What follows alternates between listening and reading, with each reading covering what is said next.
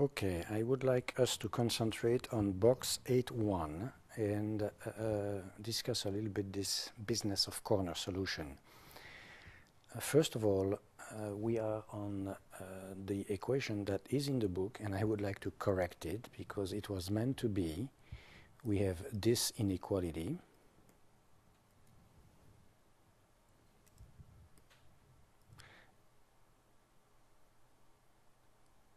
if the level of consumption is uh, uh, strictly positive and no, it's, this is not even correct. What we wanted to do is here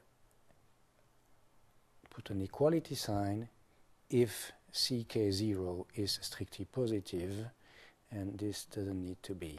Okay, so small correction. Uh, the uh, Kuhn-Tucker condition tells us that the left-hand side is smaller or equal to the right-hand side, and it is strictly equal. There is equality in the case of strictly positive consumption.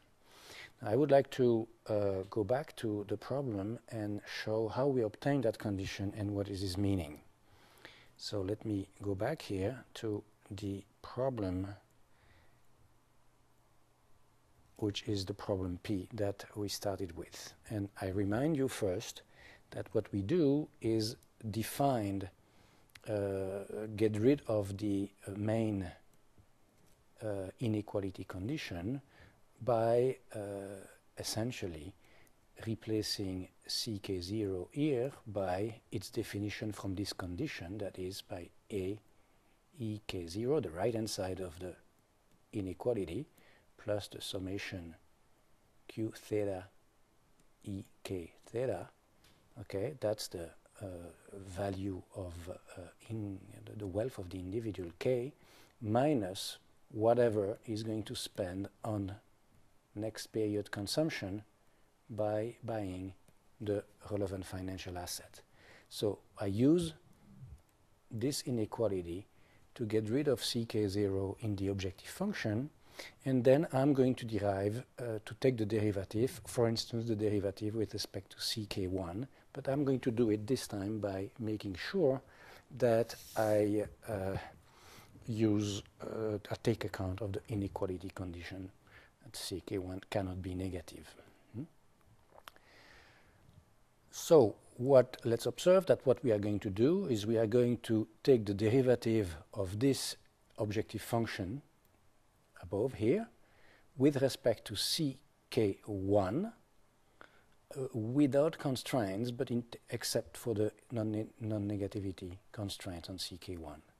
ck1 comes into the definition of ck0 um, it comes into here. And of course ck1 comes into here. And so what we are going to have is I'm going to open a page. And I would like that page to be white. Otherwise we are not going to see anything. Maybe we are going to see something. Let's see. Um, okay this is better.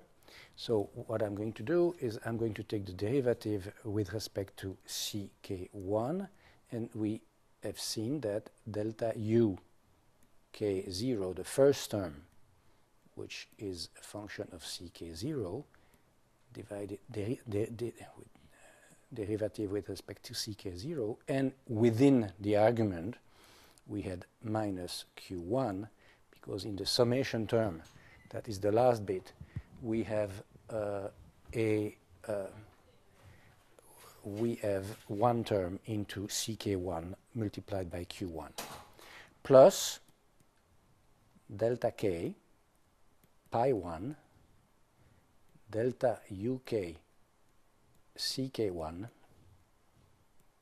delta ck1 okay so that's the derivative of the objective function and the Kuhn-Tucker condition would tell us that this has to be less or equal to 0 and equal if the thing with respect to which we take the derivative turns out to be um, turns out to be positive. Well, I cannot write it here. Yep, I have a little bit of a problem. Let me try again. ck1 turns out to be positive. Okay. Now, what is so this? This is simply the derivative of the objective function, and now we I want to uh, uh, work out on this condition and interpret it. First of all, I have this term with a negative sign. Since there is a, a negative sign here, I'm going to put it on the other side of the inequality, meaning that I'm going to return the equality inequality, right? So I'm going to have q1 delta uk0 delta ck0 is larger or equal to delta k pi 1 delta uk uh, 1 delta k1.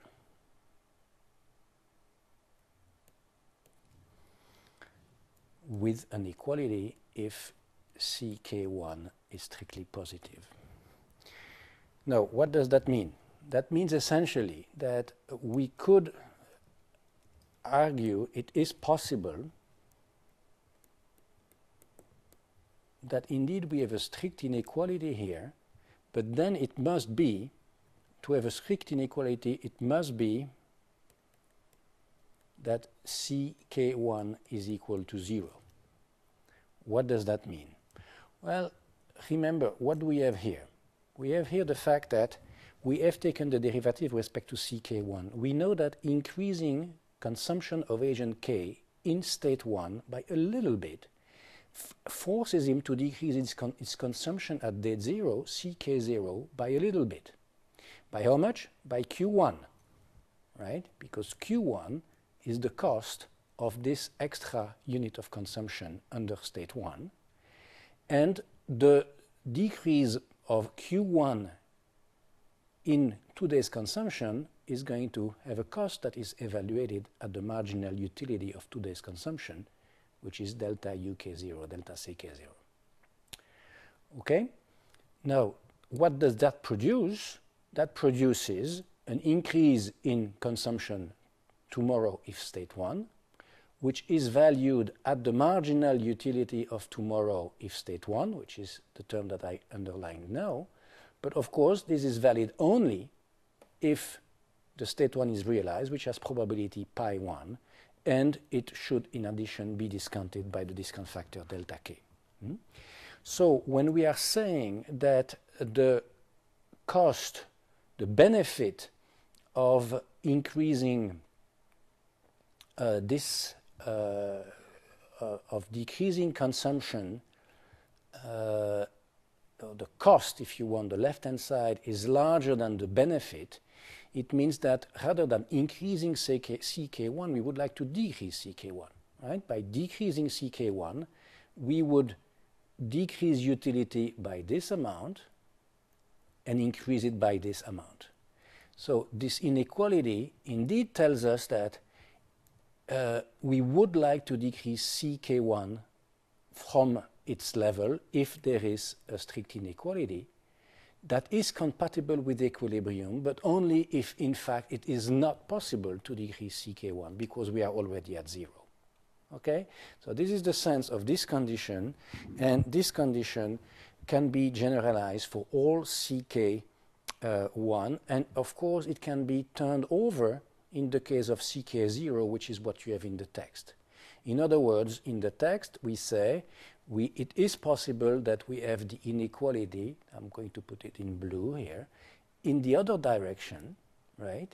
It's possible that we have the inequality in the other direction compatible with optimality if ck0 is equal to 0. Because the inequality in the opposite direction tells us that we would like to increase ck1 and we would like, of course, at the expense of ck0, we would like to decrease ck0 and uh, increase ck1, but we cannot decrease ck0 if it's already equal to 0.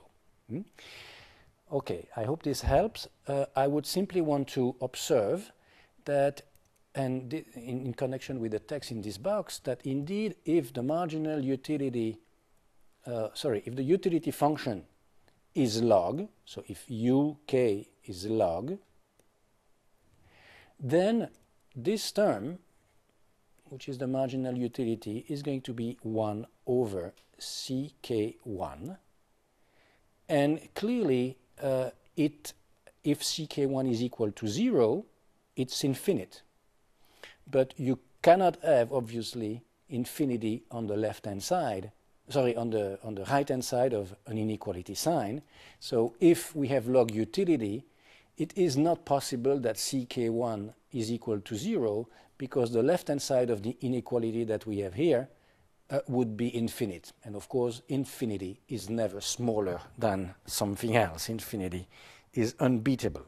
So this is the sense in which, uh, or this is the reason why, when we make the assumption of a log utility function, and there are many utility functions which have this, this property, the marginal utility at zero is infinite, and as a consequence, it cannot be an optimum that consumption uh, with that utility is equal to zero. The agent is going to fight uh, all he can in order to make sure that this is not the solution. This is not going to be an optimum.